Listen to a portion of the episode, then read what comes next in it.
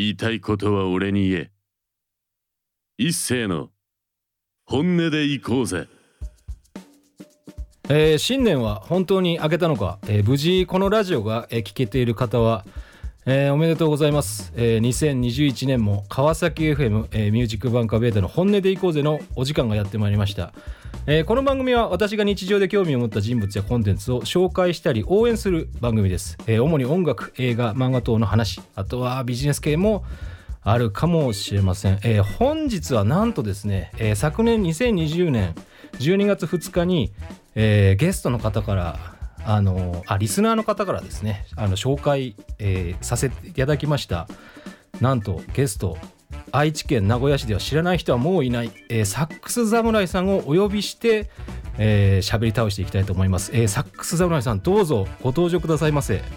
あ、どうもこんばんは、サックス侍と申します。よろしくお願いいたします。よろしくお願いします。お願いします。あの自己紹介とあのまたちょっと改めてですけども、はい、よろしくお願いいたします。はい、はい、よろしくお願いします。でははじめまして、私、えっと、名古屋で主にストリートで活動しておりますサックスプレイヤーのサックス侍と申します。えっとサックス、まあサックスじゃない、えっと侍の格好をして、まあ、ストリートでサックスを吹くというちょっと変わったことをやっておりまして、でツイッターの方でも今フォロワー数がよんまんろくせんにんぐらいかな出ているところまで、えっと、増えてきているという感じで、ちょっと、えっと、地道にコツコツと、えー、街の片隅で、えー、街の ビージーエム を演奏したりなんかしております。どうぞよろしくお願いいたします。はい、よろしくお願いします。あの去年ね、あのリスナーの方からの紹介であのラジオで本当に少しだけ触れさせていただいたんですけども、まあちょうどリアルタイムで私のリスナーの、あのヘビーリスナーの方があのメンションを飛ばし上がりまして、あのご本人に向けていやそこからちょっとつながってしまいまして、本当にあのフォロワーよんまんごくのサックス侍さんにご登場いただきまして本当にありがとうございます。え、とんでもないです。よろしくお願いします。はい、よろしくお願いします。いいご縁をいただきます。はい、あのメンションいただいた方のおかげですね。そうですね、あの、はい、その方からもお便りいただいてますけども、まあ、紹介する時間があれば紹介したいというふうに考えておりますので、はい、ぜひ、えー、最後まで皆様、えー、お付き合いくださいませ。えー、早速なんですけども、えーはい、お便り、えー、当然メッセージいただいてますので、そちらの紹介を私の方からしたいと思います。はいはい、えー、こちら応援ですね。えー、ラジオネームみえこさん、えー、サックス侍さんへハート。寒い季節になりましたね。路上ライブお辛くないですか？いきなりですが、私はサックス侍さんを知ってからまだ間もないのですが大好きです。でも生で見たことも聞いたこともないので早くお会いしたいです。近場だったら絶対毎日聞きに行っています。かっこ笑。音楽だけでなく心に響く癒しと励ましのお言葉にいつも心が熱くなって救われています。本当にありがとうございます。これからもお体をご自愛され素敵な音色を響かせてくださいね。応援してます。あ、差し入れ何かリクエストお願いしますということで、何かリクエストいただいてなんか嬉しいものなんかは実際あるんでしょうか？そうですね、えっとまあ、まずありがとうございます。はい、あのすごいあの温かい熱い熱いですね。はい、はい、あのえっとですね大体いただけるものって一番多いのは飲み物と、はい、まあ、あと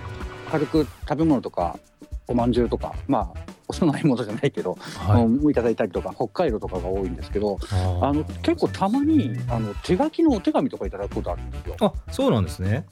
はい、なんか演奏を聴いた感想でとか、その自分が今こういう状況の中でこういう音楽聴いたおかげでどうのこうのっていうところを結構節々と書いてくださる方とか結構いらっしゃって、はい、あのま僕まれになんですけども、そういったのが実は結構一番嬉しかったりするかもしれないですね。あ、なるほどですね。はい、で実際その、まあ、寒い季節になりましたね、はい、ということで、はい、一番その、えー、とスタートされたのはそのあれですか、そのにせんにじゅうねん の, そのコロナが結構世間でにぎわし始めてから、はい、えー、路上ライブ、まあ、このサックス侍という姿で路上ライブをされるようになったということですか？はい、そうですね、えっと、僕も遡っていつからだったかなと思って調べてみたんですけど、はい、しちがつの末ぐらいからこの格好になったっていう感じです。はいはいはい。で路上ライブそのものはもうどのくらいかな よんごねんぐらい前からやってはいるんですけど、はい、えっと、ちょうどそのコロナでこの格好になったのと同じタイミングで、やっぱりこのコロナの状況で結構働く環境が変わりまして、はい、あのーまあ、テレワークになったりとか、あなるほどなるほど、フレックス出勤になったので、はいはい、そうなんですよ。なので今まではあの、えー、と通勤の時間があったんで、なかなか夕方とかに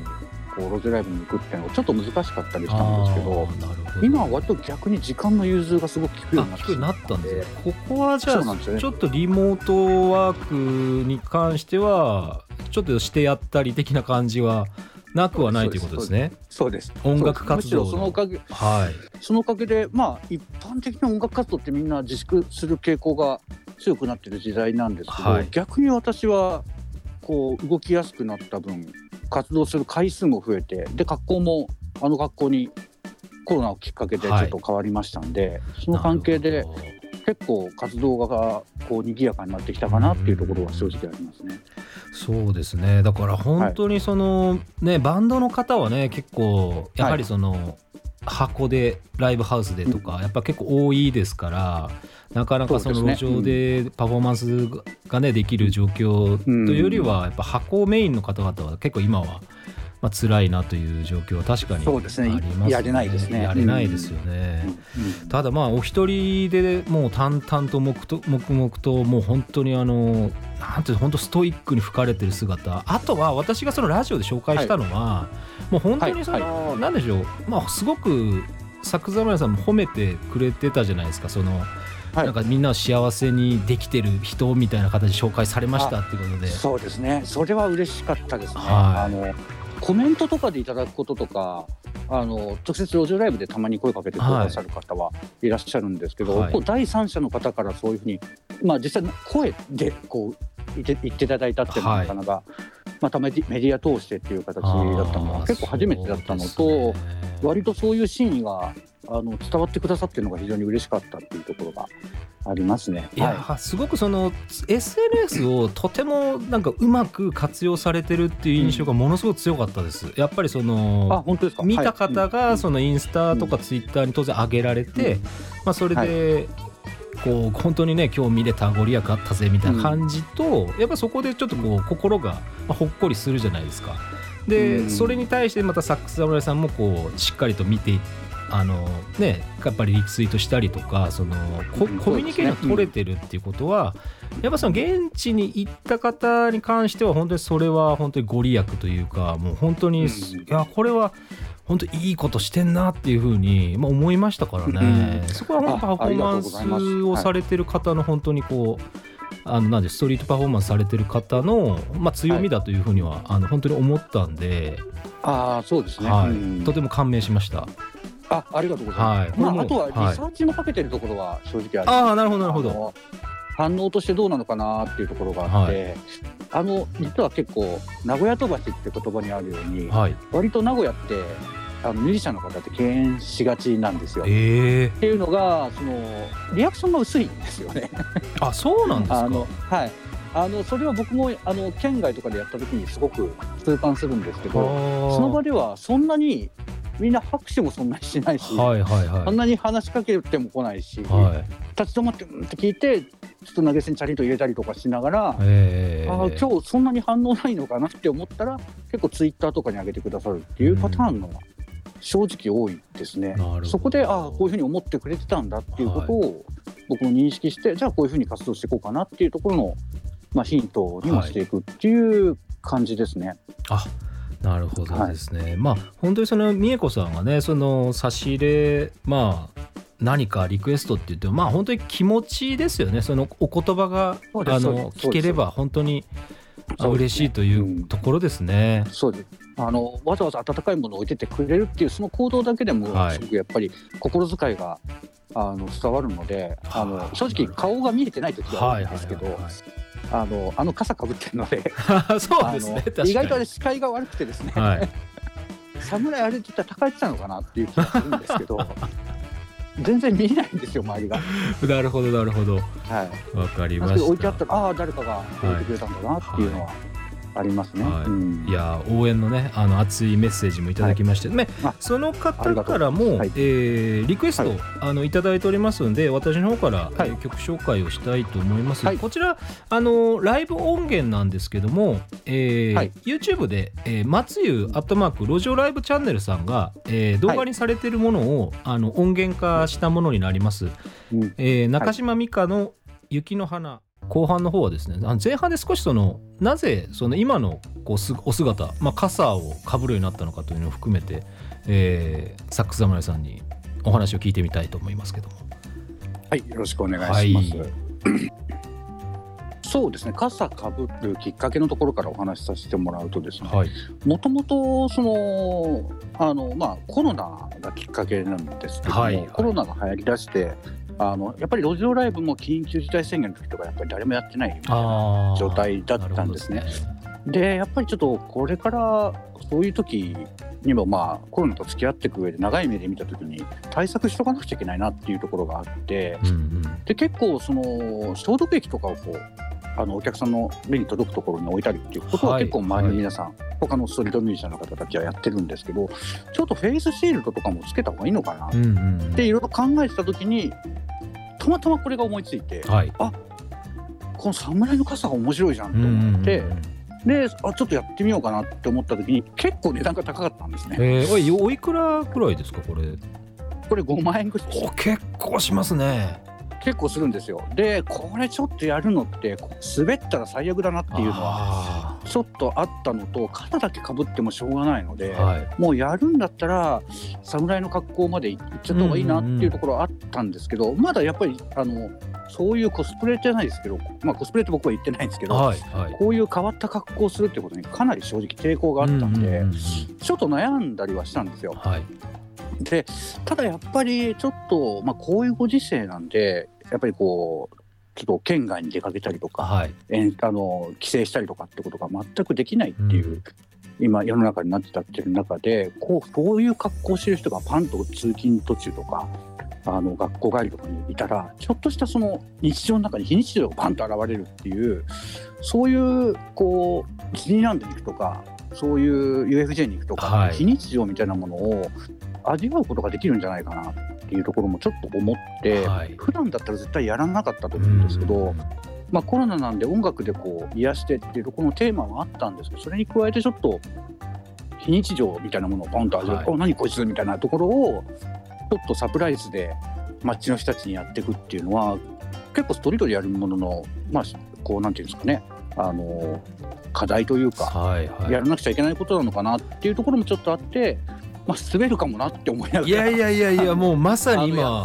もう動くパワースポット化してるじゃないですか あ, ありがとうございますいやだからもう名古屋駅っていうか栄駅とかあの辺周辺ってことですよね、はい、いわゆるその大体出没されてるのは大体あの場所はあのやっぱりストリートのメジャーなところでやってるんですけど、はい、栄っていうところと、はい、金山っていうところが名古屋にはあるんですけど、はいはい、あとは大曽根っていうところそのさんカ所ぐらいとあともういっカ所ぐらいかな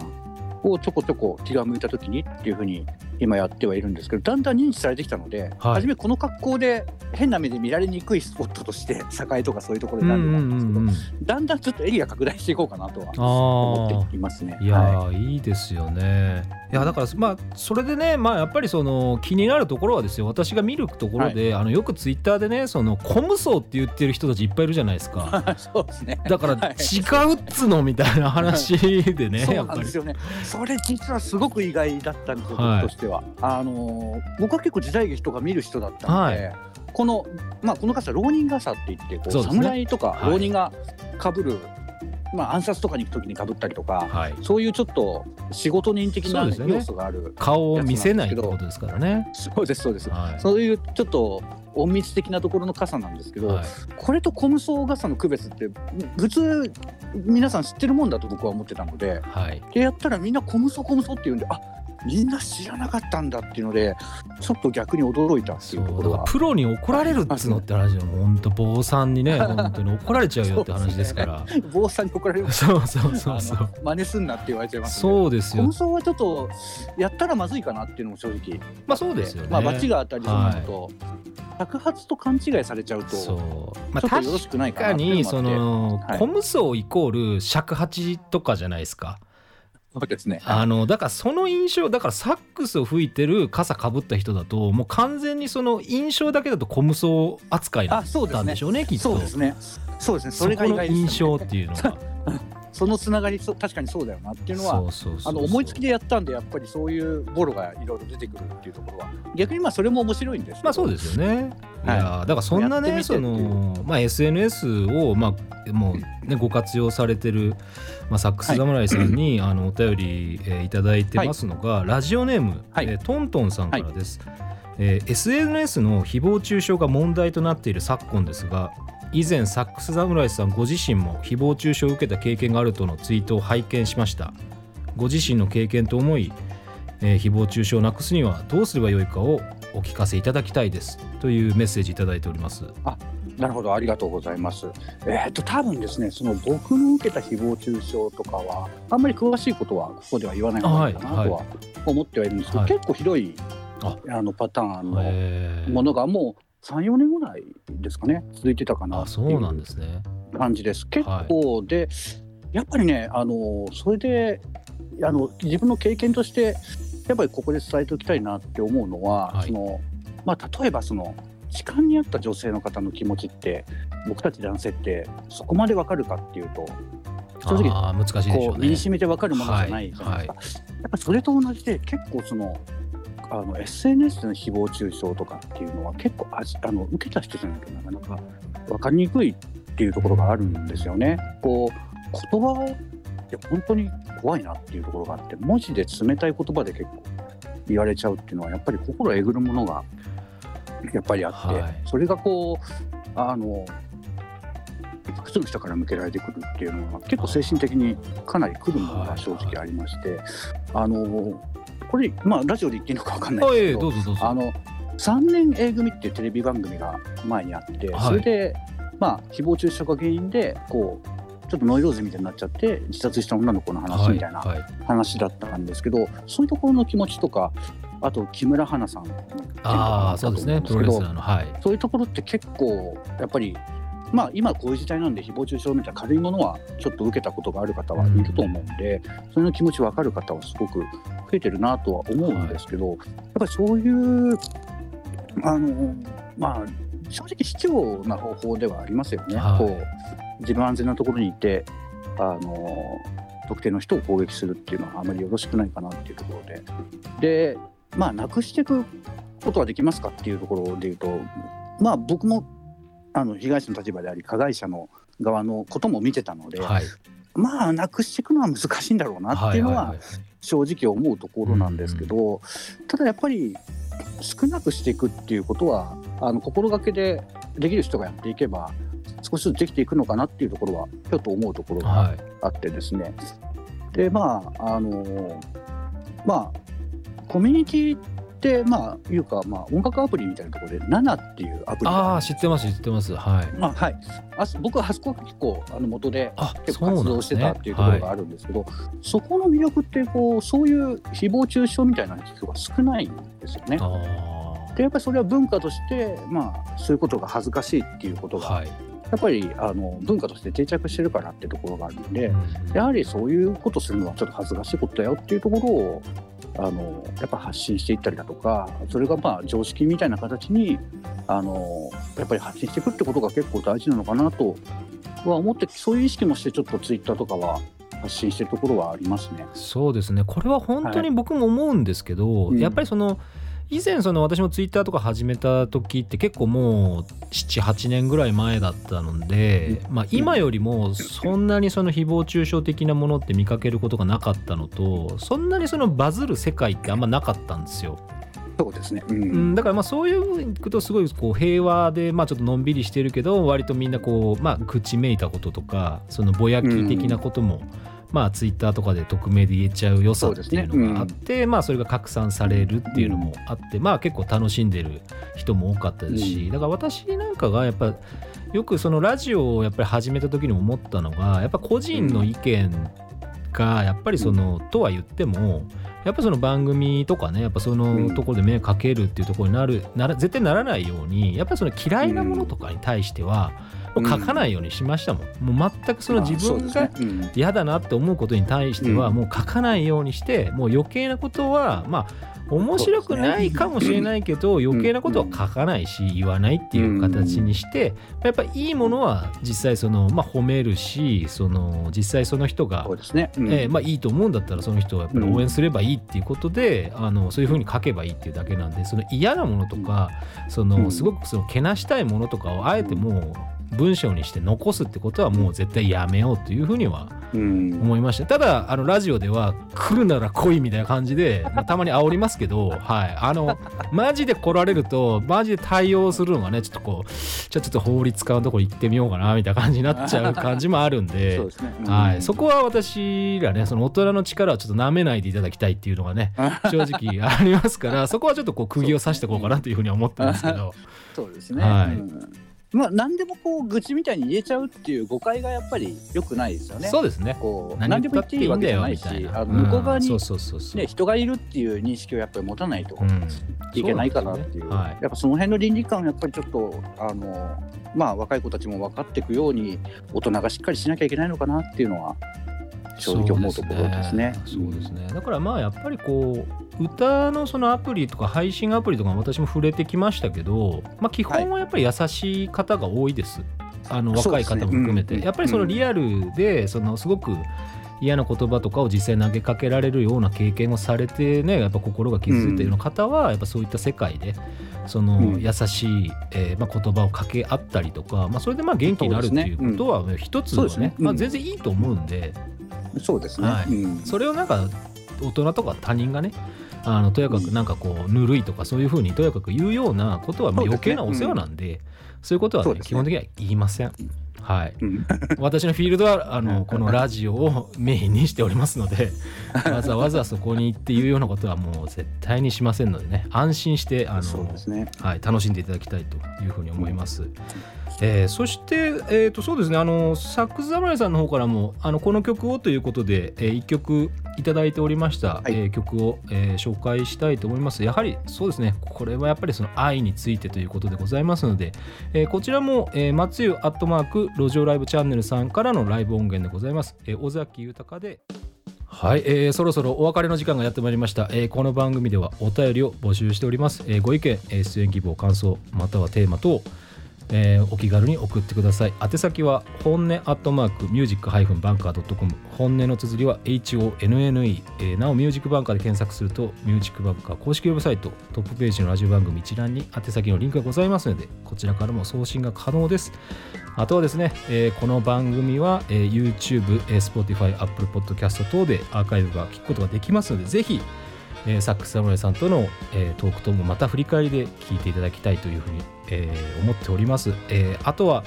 えー、サックス侍さんの、えー、にせんにじゅういちねんの、まあ、抱負ですとか活動について告知とあればぜひよろしくお願いします。そうですね、えっと、告知がないのが僕のあの特徴なのでいつ出てくるかわからないというところで、はい、でまあいつ出てくるかわからないプラスちょっと面白いこともどんどんいろいろやっていこうかなと頭の中ではいろいろ考えていることがたくさんあるんですけど、はい、それもちょっとあのサプライズ的にやりたいので、はい、あの一応内緒ということなんですけど、はい、あとは最近あのロボットを接客用に入れてるんですけどちょっとまだ活用方法がそうなんです、ね、あの定着してないので、はいはい、あのコロナ対策であのロボットが接客してくれるようにっていう体制にしてるんですけど、はい、ちょっとまだ全然活用しきれてないのでちょっとその辺をちょっとより、まあ、大五郎っていう名前のロボットあのそのまんま、はい子連れ狼として、はい、子連れ狼として、はい、でそういうその大五郎をもうちょっと活躍させる年にしたいなっていうのが来年の抱負ですかね。はい、わかりました、はい、まあ、進出鬼没、えー、動くパワースポットとして、はい、えー、今後も引き続き活躍をお祈りしておりますので、は